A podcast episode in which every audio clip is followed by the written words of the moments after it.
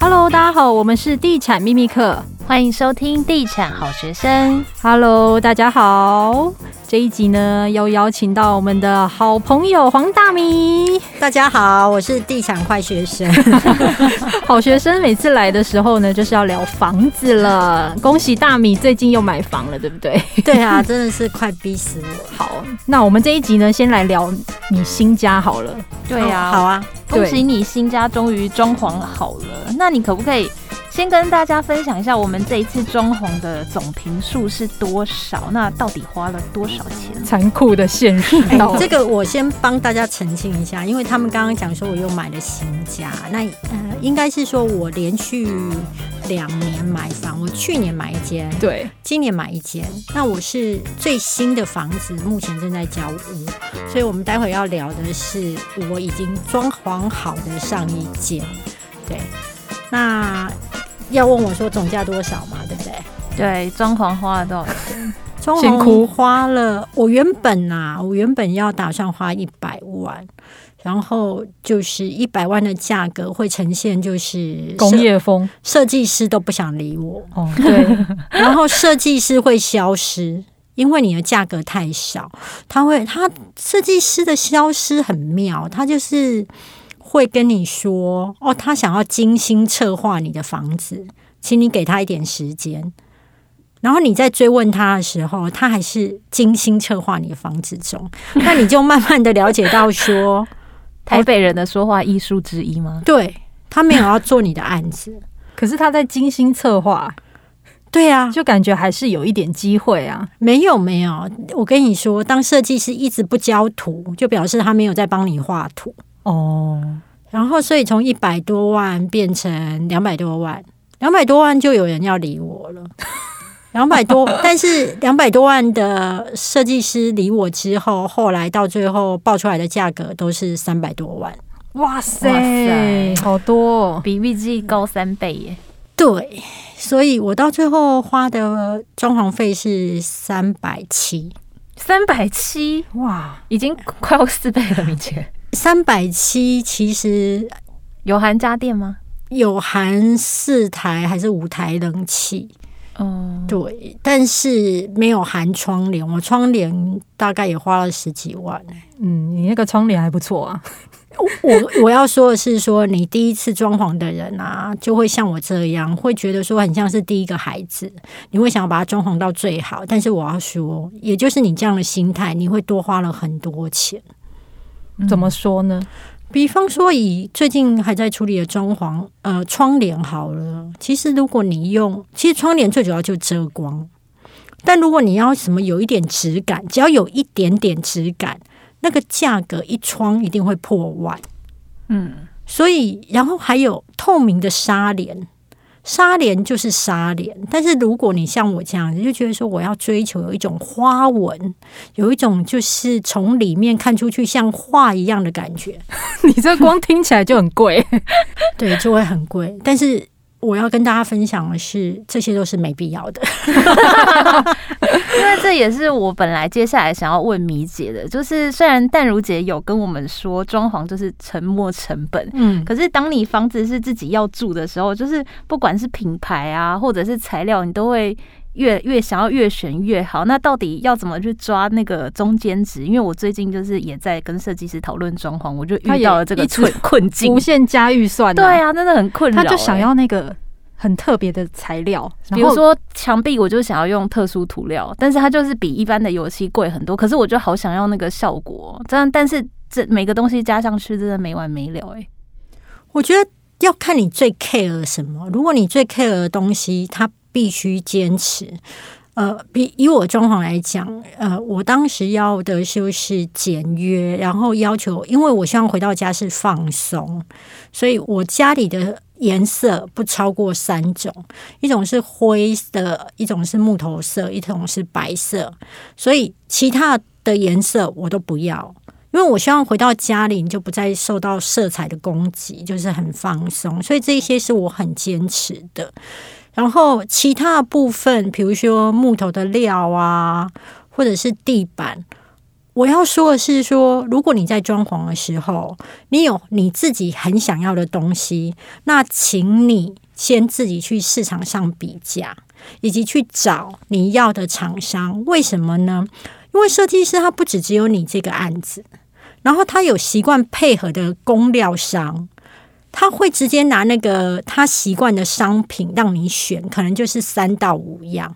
那你这时候会觉得这三到五样我都不满意，你就跟他说：“哎，那我要自己找厂商。”这个时候设计师就会抗拒，因为他那时候所有他想赚的比例，他都已经抓好了。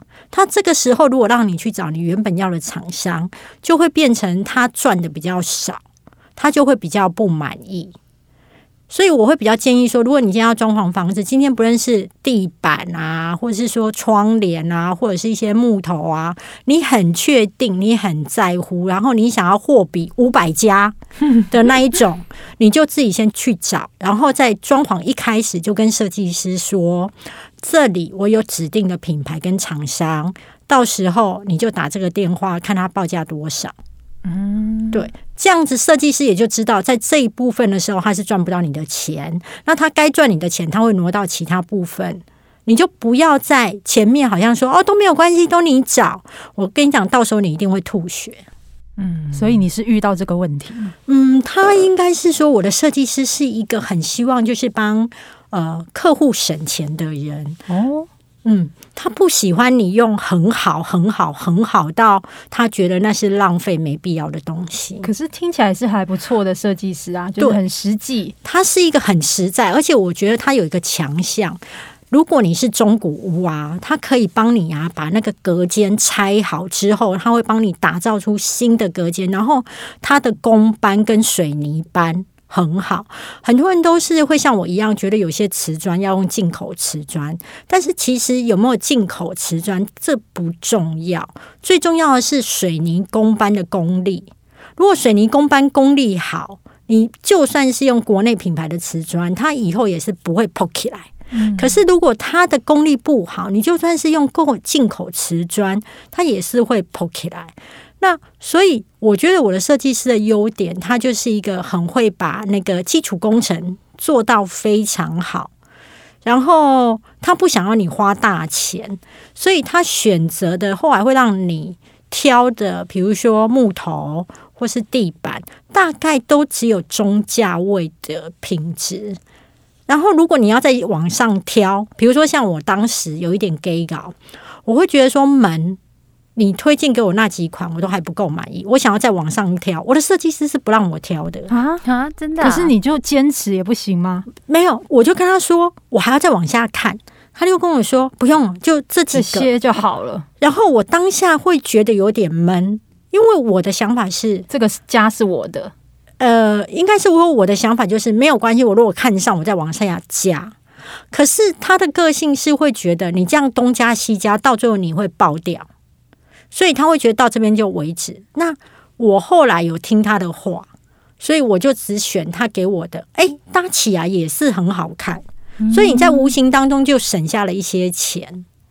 这是我要跟大家讲。再来就是有经验的设计师，他会跟你讲出一句话，他会说：“你先住进去，一定有一些地方还会有一些小的问题，那你到时候再跟我说。”所以他，你不要认为你装潢好一次之后，它后面都不会有小问题。尤其是中古屋，它后面还有什么哪些地方可能有一点点诶歪掉或什么的没有卡好。比方说，我的浴室是有暖气的嘛，诶，那个装的时候没有装好，就变成那个开关开完之后是不会热的哦。对，所以都是要人住进去之后，设计师还会帮你维修，那我觉得就够了。嗯，那米姐，你可不可以跟大家分享一下你是怎么找设计师的？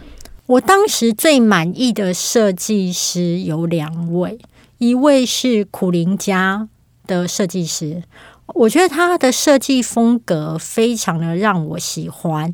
然后另外一个是我同学家的设计师，就是我现在后来用的设计师。我当时找的是三位啦，一个是苦苓大哥家的设计师，一个是我同学家的设计师，一个是以前非凡同事家的设计师。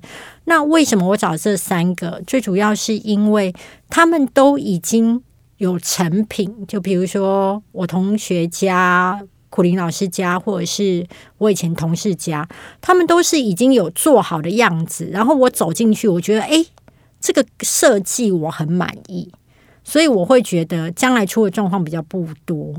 然后，呃，我同事家的第一个设计师是我被淘汰，因为他觉觉得价码太低，哦，就是一直跟你讲他要是他还要再思考。不过很妙，等到有一天，就是整个。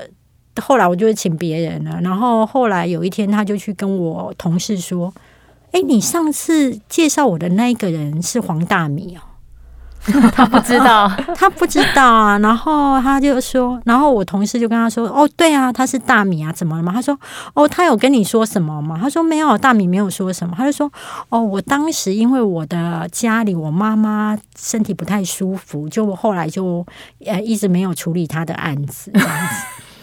”对，这这这是第一个无缘的设计师。第二个苦林老师家的设计师，我觉得他很棒，他设计出来的格局图什么都很好。那为什么我后来没有找他的原因，是因为他本身是在台南，那我的中古屋其实会有一些漏水的问题。我很怕说到时候监工的情况，可能他没有办法帮我处理好，所以后来就没有选择他。然后我同后来我同学家的设计师是以前他帮有一个网美做过那个家里很有名啊，那个网红也非常有名。然后加上我同学家的格局就是简单、舒服、放松。所以我就会觉得好，那我要走的风格也是简单、舒服、放松，所以后来就选了他。但我要说的是，说你在装潢过程当中，你不能感觉人太好，因为设计师手上都有非常多个案子。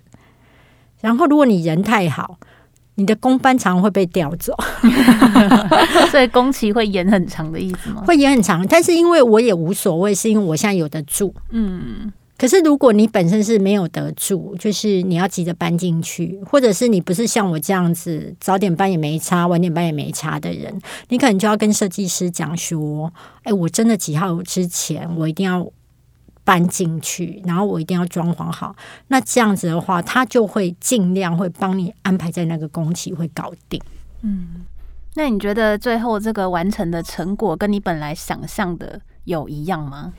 我觉得大概有八十分，然后像淡如姐就很反对装潢嘛，嗯、可是我即便花了这么多钱，真的是把我所有的钱都快要梭哈梭哈。我要说的是，我不后悔装潢哎、欸。因为你如果今天没有装潢，你住进去，你不会有这么大的舒适的感觉。因为我觉得设计师厉害的地方是在于，他会去帮你规划那个空间。人，比如说这个走道要一百二十公分，或者什么人走进去就是舒服的。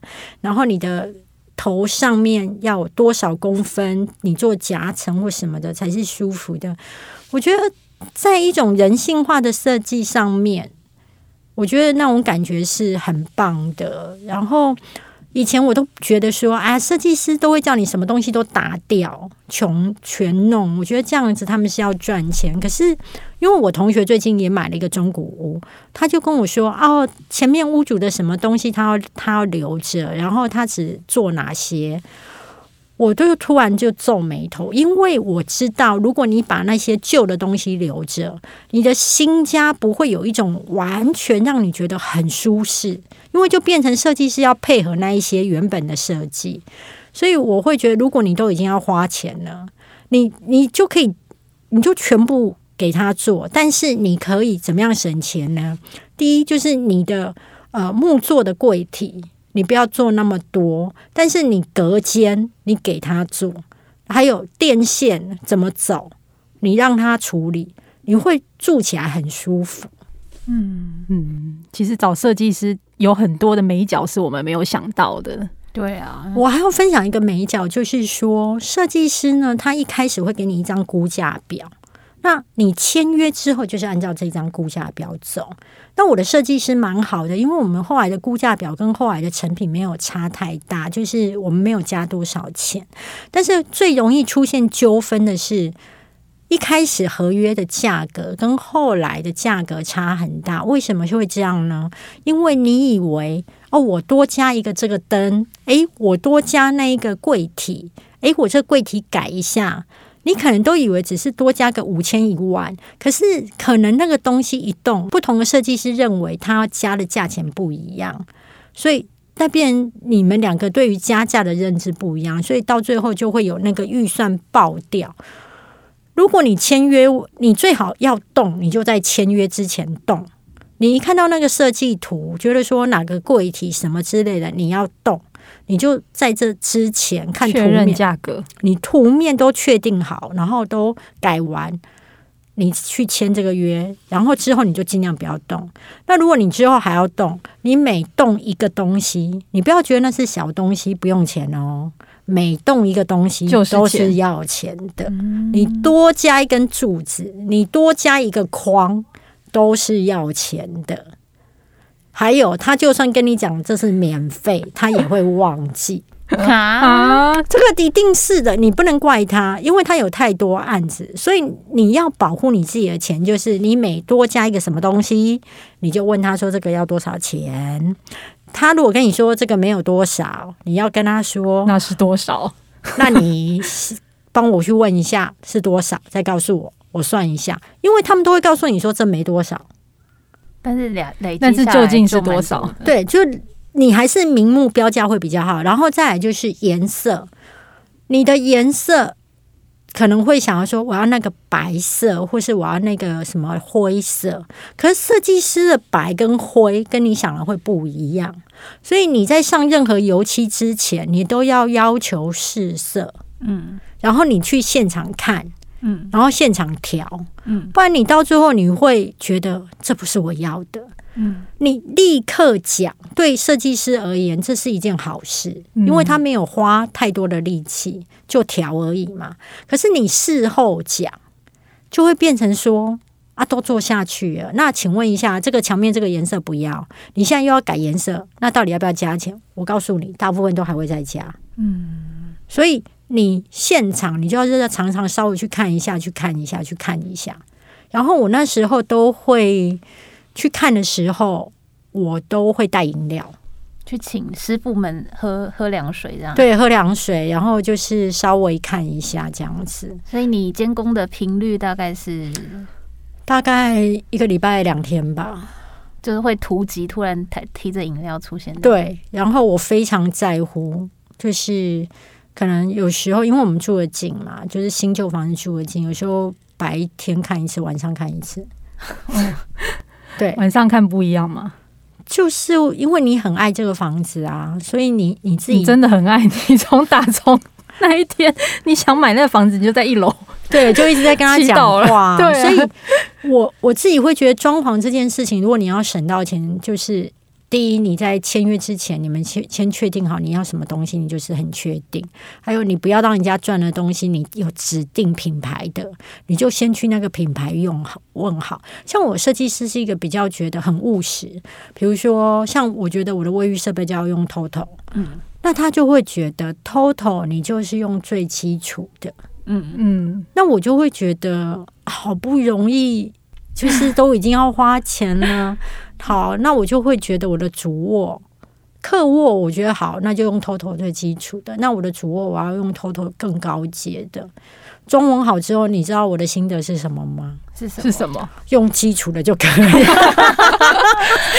太好笑了，就是你很无聊啊，因为其实基础的效果跟。高阶的效果没有差多少，因为那一家卫浴品牌其实都一定有一定的水准。水准。再来就是，比如说以马桶座，设计师帮我挑的是他想帮我省钱，所以他帮我挑的是最基础的。那最基础的没有那么美型哦，那比较高阶一点的马桶座比较美型。可是你知道很无聊，你不会每天那边欣赏马桶座啊，你懂吗？是拿来 有道理的，对。对它有没有那么美型，到底有什么意义？对，所以这个部分就是有时候你追求高阶，你要去想说你到底是为了什么。那低阶、高阶，如果你那么介意，那你就去实际就去用用看。哦、嗯，那最后我想要来问一下米姐，如果让你再重新装潢一次你家，你有没有什么这一次会想要调整的地方？重新要装潢一次我家，我发现，即便我这么不爱下厨，厨房这件东西呢，就是越大越好。真的假的？哦，对，你没有下厨呢？我没有下厨啊，我完全不下厨的人。那那为什么你要大厨房？用意是？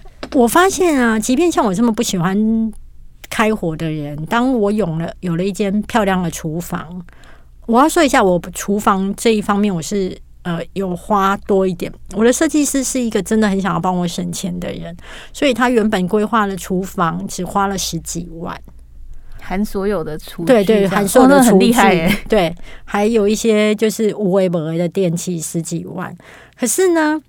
我就觉得厨房我一定要很漂亮，因为我把它当做一个工作室在用，所以我后来就要求说，我要整个呃外围是走乡村风，就从十几万变成三十几万了。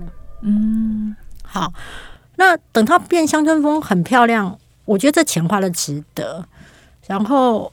我但是有个钱花的，我所以觉得莫名其妙了。我自己因为设计师他那时候有个很好心，他就是一个很希望勤俭、很希望帮你省一点钱的人，所以他会觉得以我现在就一个人，甚至将来可能两个人这样的生活，他会觉得洗碗机没必要，嗯，他会觉得帮我装烘碗机就好，嗯，可是我就会觉得不行。我的所有的粉丝都告诉我，Bosch 的洗碗机非常好。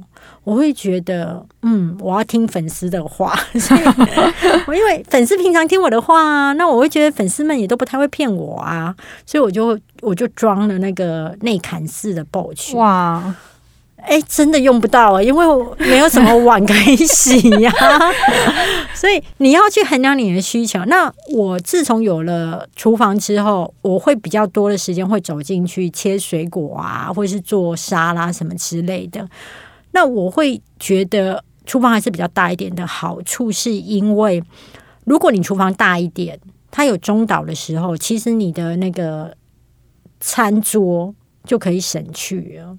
然后你会觉得，哎，拿从冰箱拿完东西之后，坐在厨房里面吃，那种感觉就是更舒服。我会觉得那一区是可以让你乱丢东西的，很放松的，很放松。而且食物嘛，你如果再拿去别的地方，你都会怕沾到。嗯，所以我会觉得厨房在这个时代，它可能逐渐的比客厅还重要。嗯，所以如果让我再有一次的话，我会把厨房做大一点，然后柜子的部分可能不会做这么多。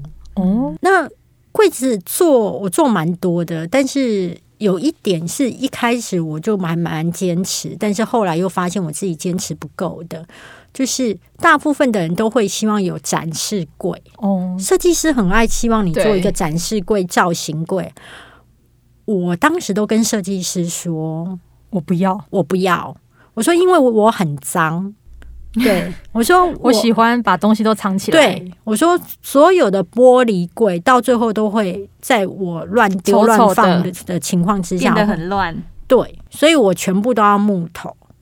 然后，但是他还是不敢相信我会是这么乱，跟这么乱丢东西，所以他还是有设计了一个造型柜。然后我一直跟他说，造型柜外面全部都帮我用木片遮起来，他就说这样会不漂亮。好啦，那就留了几格是空白的，那几个空白的地方就是被我乱丢。所以你如果了解自己的个性，你要知道一件事，就是样品屋上面所有玻璃的造型柜都不适合你。你就是木片柜做好做满，然后能够丢进去，全部丢进去，那我觉得是最好的。嗯，没错，收纳一定要足够啦。嗯，尤其藏起来的东西，如果你放在外面，的确是看起来比较乱一点。对，然后你不喜欢擦玻璃的人，你就不要有一大堆就是玻璃的建材。对，包含玻璃书房。嗯，你应该没有做吧？我没有做玻璃书房啊，因为我从头到尾就会知道我是一个不喜欢清洁的人呢。嗯，所以我都是走那一种完全可以盖一盖，大家就会以为我家还蛮干净的。然后东西藏一藏。哦，还有我后悔一点地方就是我的厨房的地砖。我是用木头地砖，哦，我是用木木木头的。吗？我不是，我应该是说用那个木地板，木地板。哦，那比较耐磨。嗯，我觉得不太防潮哦，我觉得不太好一点，是因为你会心疼。哦，你会心疼，你会怕水滴下去，所以我觉得厨房你可能还是要用瓷砖会比较好。对，嗯，这大概是我比较我觉得需要修哦，还有。哎，感觉到还有好多，还有时间吗？有有有的。我觉得吊影式的那个空调，嗯，它真的是比较美。可是啊，到底好不好用啊？我觉得我有点脱线，所以那个吊影式的时候，你按它会变成在里面会有一个闪一个灯，那就代表你有按开了嘛。可是有时候你会搞不太清楚到底有没有开了，还有就是它感应了到底感应了几台？因为有时候两台太接近的时候，它是一起一起，开，可是你不知道，因为它是吊影式的，所以它可能开看不到。对，它开了整天，你就后来才会走过来，哎，这边怎么热热的？你才发现说哇，你一整天没关，对我没有关暖气，然后我还开窗户，那现在是。